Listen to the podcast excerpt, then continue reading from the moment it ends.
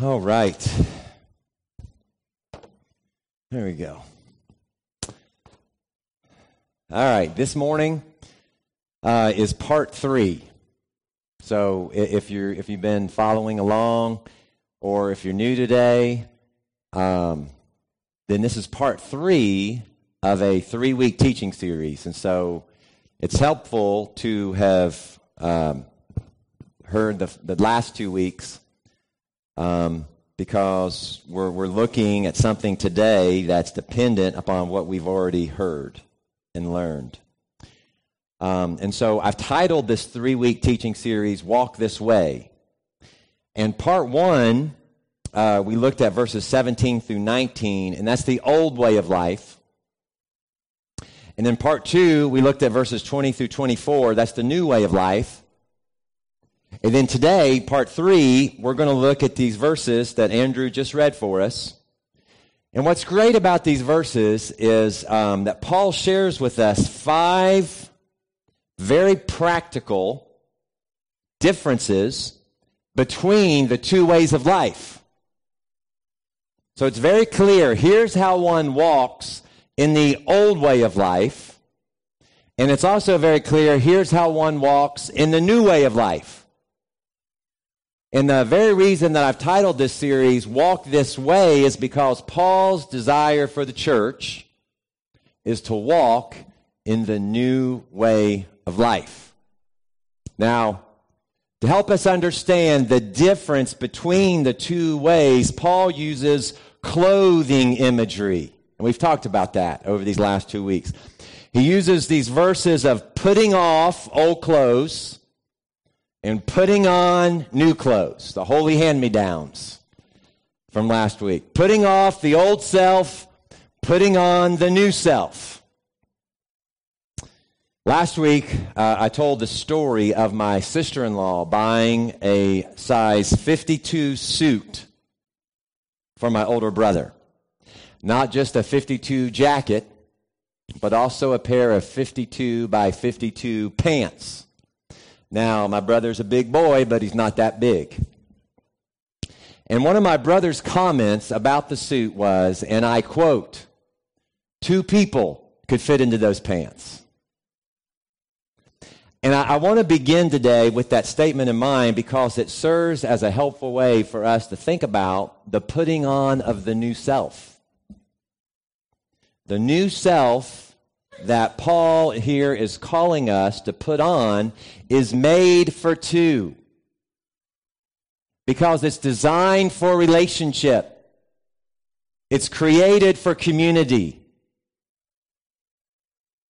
As I've emphasized several times uh, through this year, as we've looked at uh, this letter to the, the church in, in, in Ephesus, this letter is all about unity. It's all about unity. In the first three chapters, uh, Paul writes about what the church should believe about unity. And then in the second three chapters, Paul writes about how the church should behave in unity. But it's all about unity. It's the theme that runs throughout the entire letter. So, to fully understand the teaching of Ephesians 4, I want to emphasize again that Paul is writing this letter with a specific purpose to bring unity to the church in Ephesus. A church that consisted of Jews and Gentiles.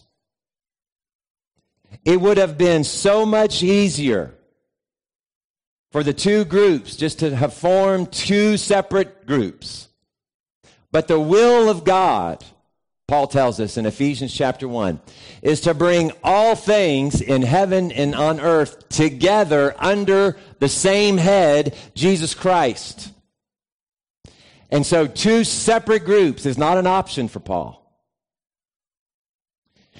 And I cannot highly emphasize enough the, the, the differences between these two people groups. There was not only uh, an ethnic and an ethical barrier between these two groups, but there was a literal barrier that was built separating them from one another at the temple. There was the wall of hostility. as Paul refers to it uh, in Ephesians chapter 2. But that's what the old self does when we have relationship problems with someone else. We build a wall of hostility between us. I've always said if the cross of Jesus Christ can break down the wall between Jew and Gentile, then take hope. The cross of Jesus Christ can break down relationship walls in your life. Listen, Paul tells us in Ephesians chapter 2, verses 14 through 18, that bringing people together was the purpose for the coming of Jesus. That's the very purpose. He came to bring people together. In the context of his letter, it's the bringing together of the Jew and Gentile. Let me read again to you verses 14 through 18. Listen to what Paul writes here. For he, Jesus Christ, he himself is our peace, who has made the two, Jew and Gentile, one group and has destroyed the barrier, the dividing wall of hostility. The wall of hostility that's been built to separate these two people groups by abolishing in his flesh the law with its commandments and regulation.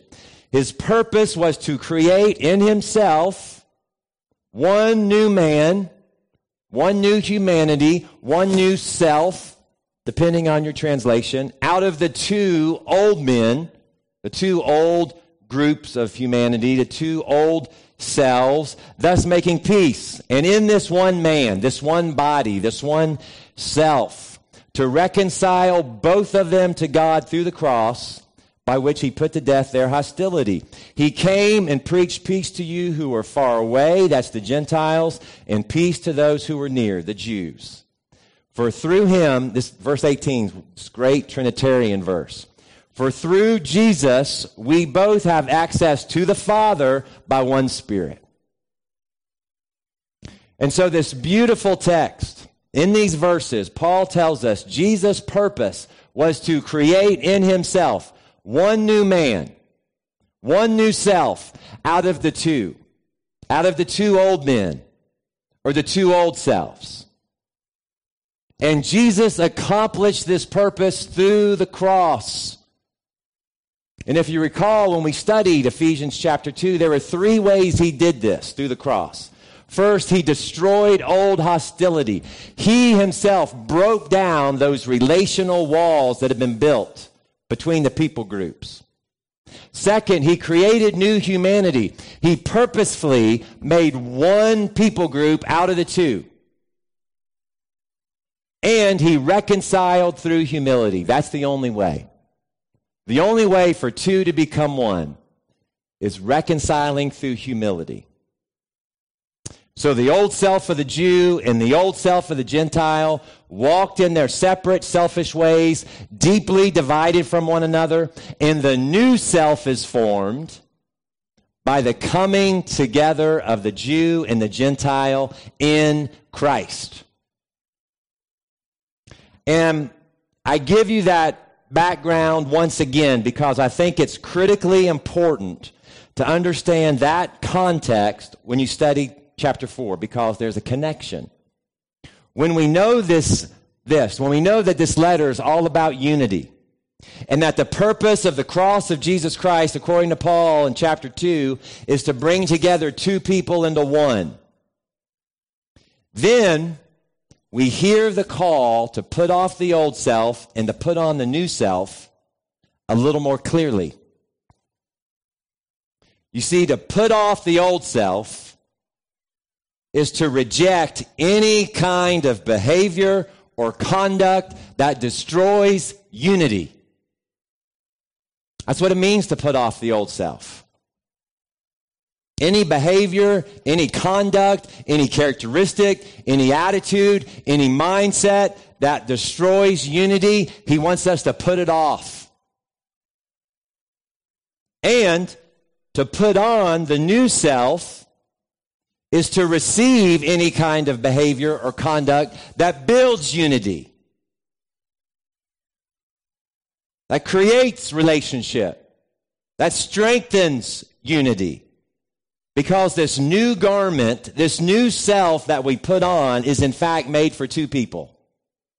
It's designed for relationship and created for community. Last week, we learned how to walk in the way of Christ. We put off, we're made new, we put on, we reject, we renew, we receive.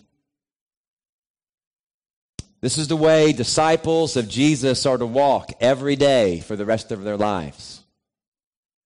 And what we learn about this way of walking is that it's, it too is the way that community's built. It's how unity's formed in the church. We put off any behavior that destroys community. We put away any conduct that hurts our relationship with others. We put away any attitude that would discourage unity and cause division. And we put on behaviors and conduct that builds community. We put on attitudes and mindsets that helps our relationship with others. Any attitude that would encourage unity and heal division, we put that on. Man, in this message, this word is for us in such a time as this. Man, we live in a time where there's so much disunity and discouragement and division.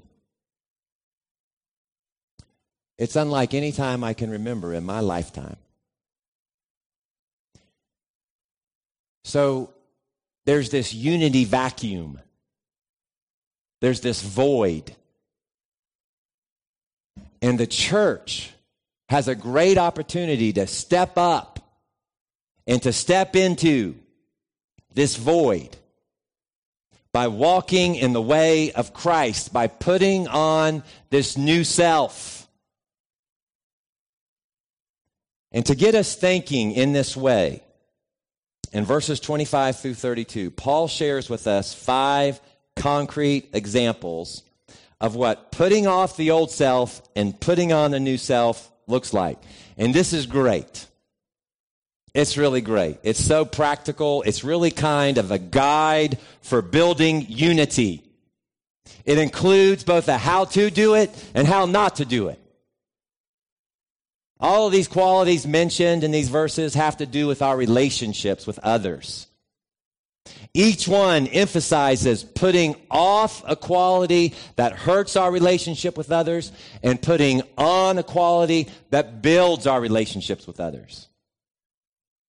Because if two people groups, or for that matter, two people, are going to live together in unity, whether at work or in the church, in marriage, on a sports team, then there has to be an intentional putting off of the old self and putting on of the new self. So let's look at these. Like I said, it's they're just all really super practical, and I hope um, will speak directly into your life as you think about relationships in your life. Relationships that are a challenge, relationships that are hard. I pray that the Holy Spirit will use these practical, concrete examples to speak into your life the way of Christ. First, Paul says to put off the lie and put on the truth. That's verse 25. Put off the lie, put on the truth. That's, that's how it literally reads in the Greek. Put off the lie. Many Bible commentators think this is listed first because nothing is more destructive to relationships than lying.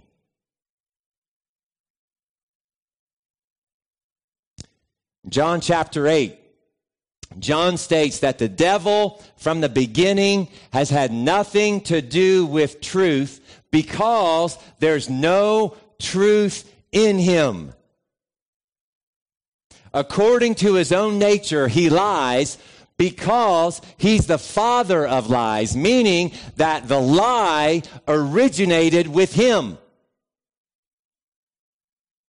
The reason we lie is because the evil one, the devil, originated it. Lying. It comes from him. There's no truth in him. He's 100% lie.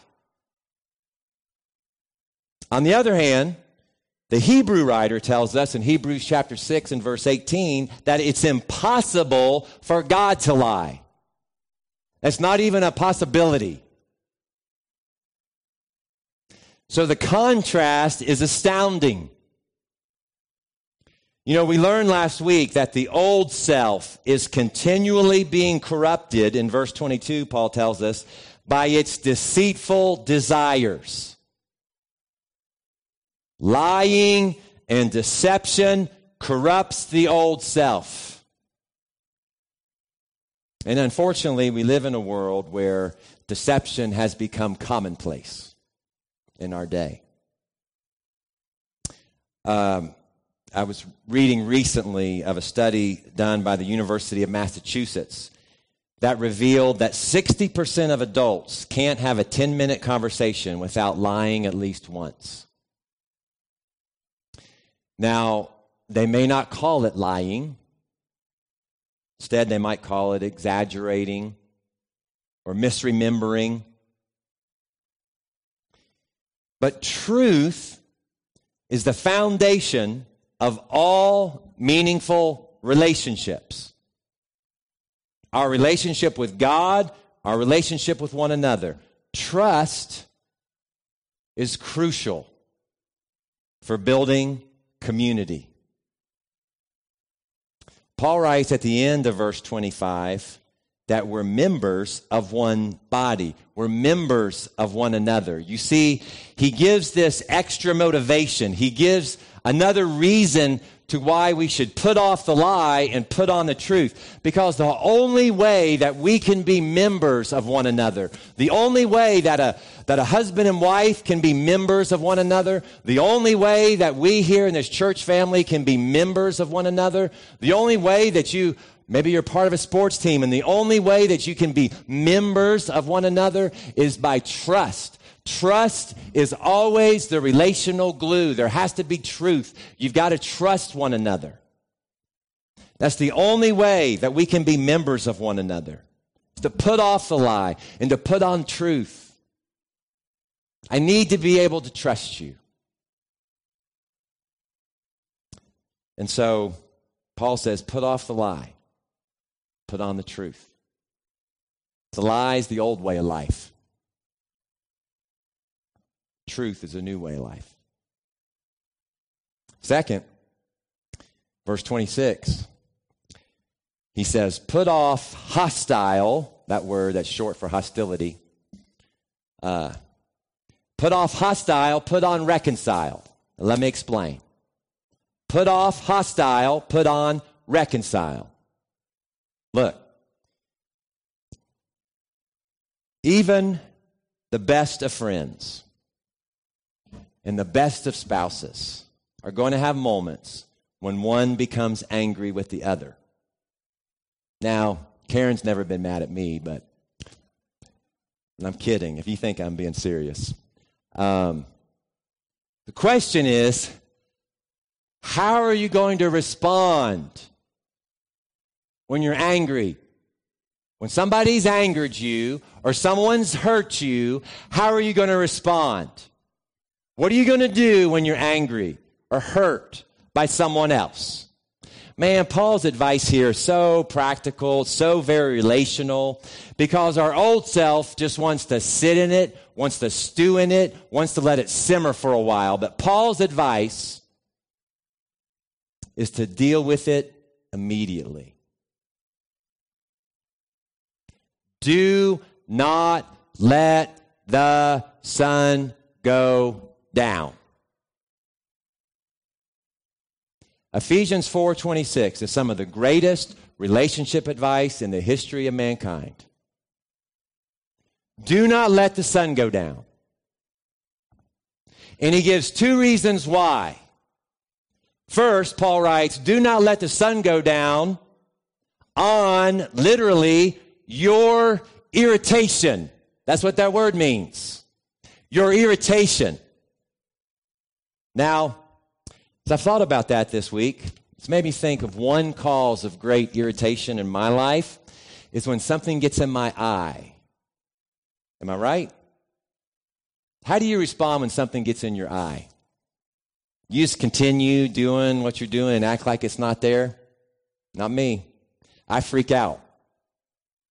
I stop everything. I go to extreme measures. I do nothing else until I get whatever's in my eye out. I know my son, my JP, my 17 year old, I know what he's thinking about right now. There was a moment several years ago when he was shooting basketball out in our backyard and we we had a we had a chain net. It's really a dumb idea to have a chain net. It kind of sounds cool when the ball swishes through it, but it really tears up your ball. Really, like a, a basketball going through this metal, uh, you know, it tears your ball up. Anyway, he's he's down underneath getting a rebound, and as the ball goes through, a piece of that metal net like kicks off of that thing and goes directly down into his eye. And so, in one of my great parenting moments, I told him just to suck it up. No, it's not what I did. It's not what I did. No, we, I mean, we, we stopped everything. He was supposed to be at a youth event, and he didn't go to the youth event, and it was late on a Friday, I believe, and we had to get him into one of these 24 hour places because we weren't going to we weren't going to do anything else until we got that piece of metal net out of his eye because it's an irritant. It's an irritant. And we cannot allow anger to linger because it's an irritant. Just like we would not go to bed with something in our eye, Paul says you must not go to bed with anger in your heart because it's an irritant and it's toxic and it will poison your heart and it will lead to resentment, it will lead to bitterness, and it will lead to broken relationships. Every wall of hostility that's ever been built between two people, the first brick that's laid is anger. It's where it starts. Paul says, don't let the sun go down on it. It's an irritant. The second reason to deal with it immediately is verse 27 to not make a place for the devil. Interestingly, you have all the attitudes and characteristics uh, listed in these verses. Paul writes that it's anger. It's anger that gives the devil a place in your life. That's where he resides. That's where he likes to come and hang out anger. It gives him a place to work and operate. Now, for those of us who are believers, God works and operates in our hearts and in our minds. So the devil can't work in our hearts. He didn't have a place there. He can't work in our minds because he doesn't have a place there either. He cannot be where God already is. Amen? But when we get angry, aha, now he has a place. One writer calls anger the Trojan horse that allows the devil through the door of our hearts. So, whatever has caused our anger, deal with it. Not give the evil one room in our hearts. And so we put off hostile. Any, we just put it off. We don't linger in it. We don't allow it to be that first brick laid for that wall of hostility be built between me and somebody else. Instead, we put on reconcile. We allow anger to be to reconcile something in this relationship. Something's gone wrong. Something's not good. Whatever has caused us to get angry, we don't let it linger. We deal with it before the sun goes down. We make it right. Work it out. Extreme measures, whatever you need to do. Even when you don't feel like it. Talk it out. Get it done. That's the second. We put off hostile, put on reconcile. Third, verse 28.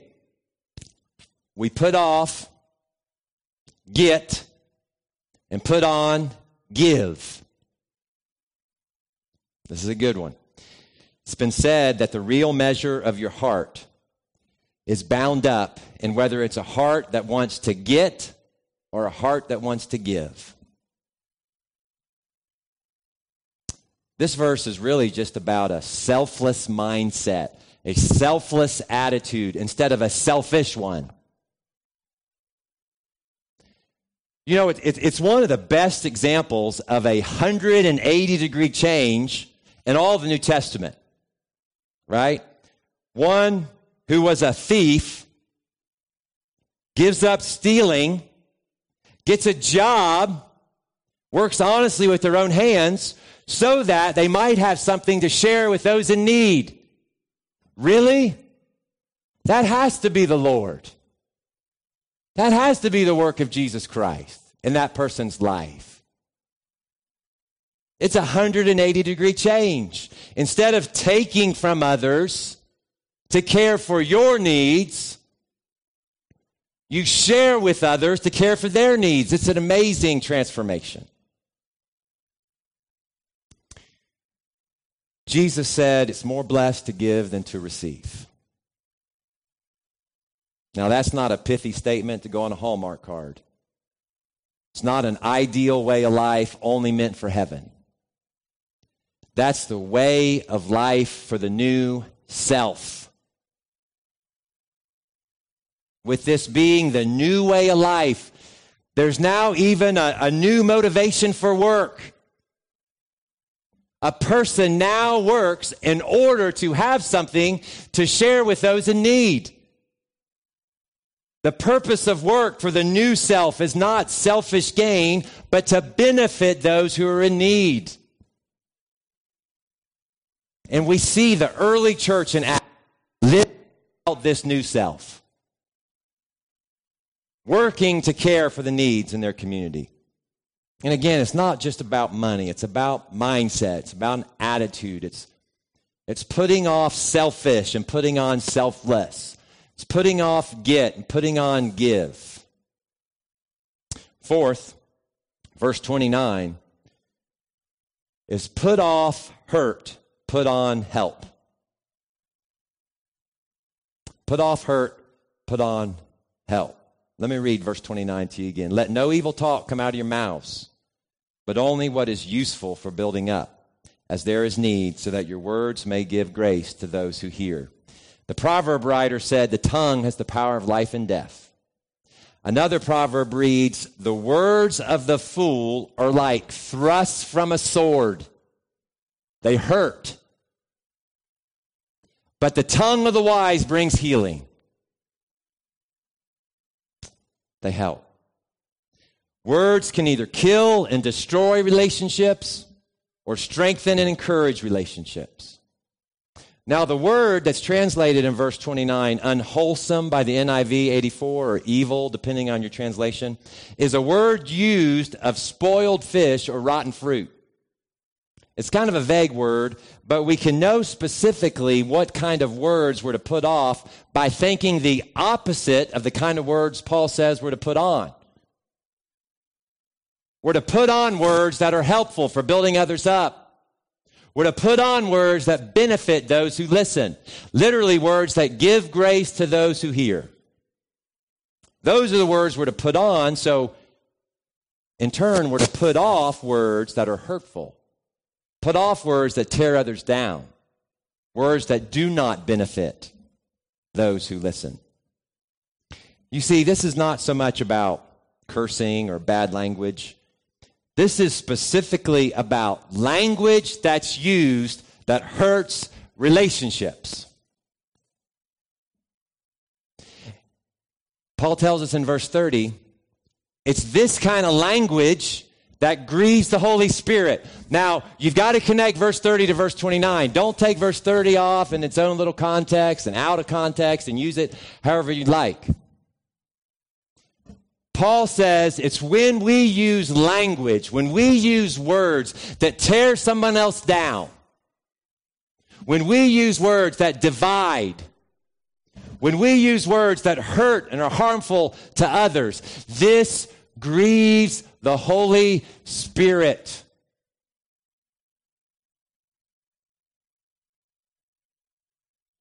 Do you realize what the power of this verse? Do you realize what Paul's saying here? To grieve is to take something very personally. It means to cause sorrow, to cause pain, to cause distress. Look, that's why we know it's so much more than just a curse word or using a bad word that causes the Holy Spirit to grieve. Listen, God's heard plenty of terrible language. He's not going to grieve if you let a bad word slip when you hit your thumb with a, with a hammer.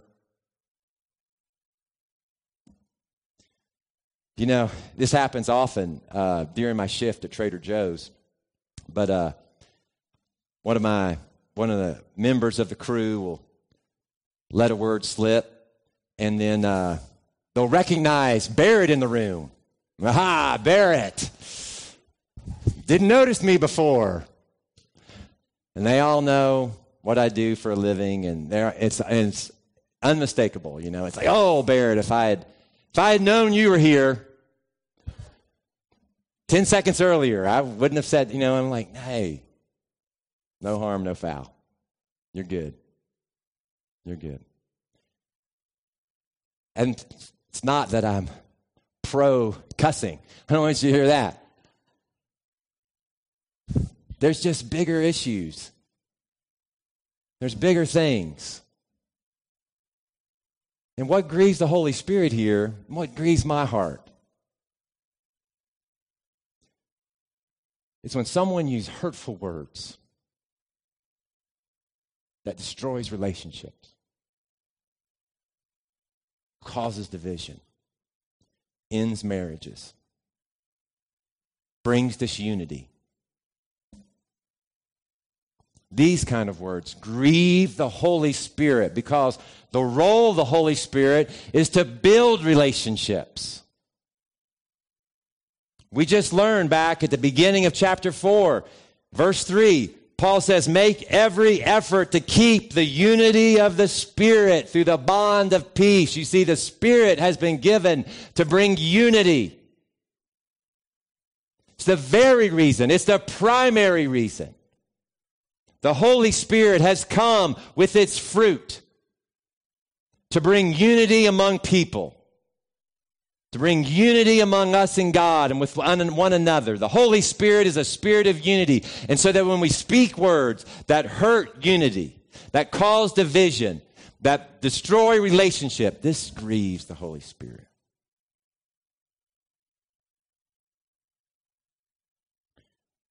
And then, fifth, verses 31 and 32 put off malice, put on grace. Put off malice and put on grace. In these two verses, Paul creates kind of a final list of put off and put on. In summary, the old self wants bad to happen to others. The new self wants good to happen to others. That's when you know that there's been a change in your heart. When in your mind, in your deepest soul, when someone else has good happen in their life, you celebrate with them. You don't wish that, you know, because it's happened. Something good happened to somebody else, and you're kind of like, hmm. I, I kind of wish they hadn't got that job. Kind of wish they'd have some bad. That's the old self. See, the old self wants bad to happen to others. The new self wants good to happen to others. And so Paul says, get rid of these. Get rid of this old self. And the verb that he uses here, this get rid, it comes with this sense of urgency. Same kind of urgency that he's been using. Don't let the sun go down. Get rid of this stuff. This stuff will destroy you. This old self will corrupt you. It will destroy you. Paul says, get ready. Get rid of bitterness. Get rid of rage and anger. You know, interestingly, we've been talking about this at our house this week. It's such a great word picture. Uh, but in my studies this week, the word that's most commonly translated as anger in the Old Testament is the Hebrew word for nose. Literally, that's what it, that's what it means. If you just were to read it, it, it means nose. But then you put it in the context and it's anger. Isn't that a great word picture? Because when someone's angry, what do we do? We flare our nostrils. Right? Kind of snort. How many of you have, you know, have a little toddler at your house maybe that does this right here? Flares those nostrils, snorts a little bit when they're angry. And Paul here says, put off your nose. Put it off. Use that one, mom and dads. Put off your nose. Put it off. Put off anger, rage. He says brawling. That's how the NIV 84 translates it. Brawling. What's that mean? Wrangling. The NRSV. The KJV actually says clamor, and I think that's a little closer to it. It literally describes the person who likes to scream and shout when they're mad.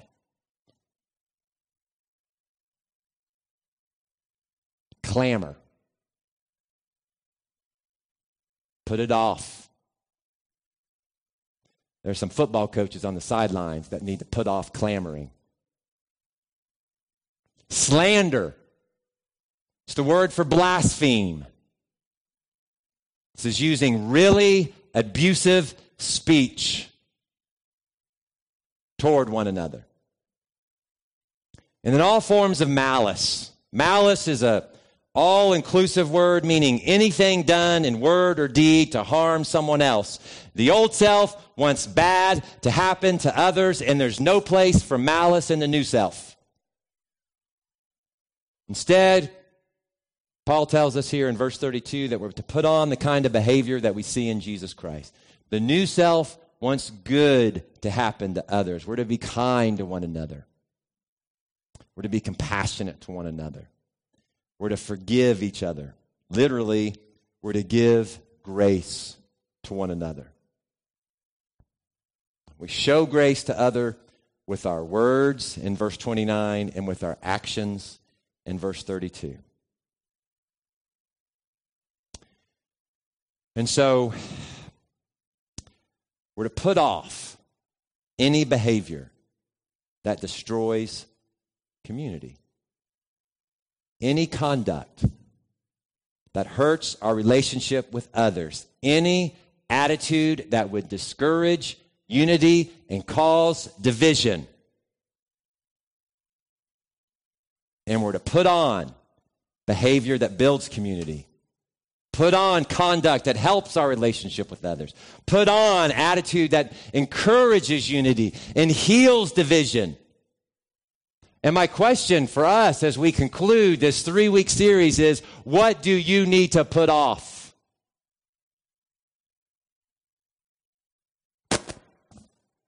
And what do you need to put on?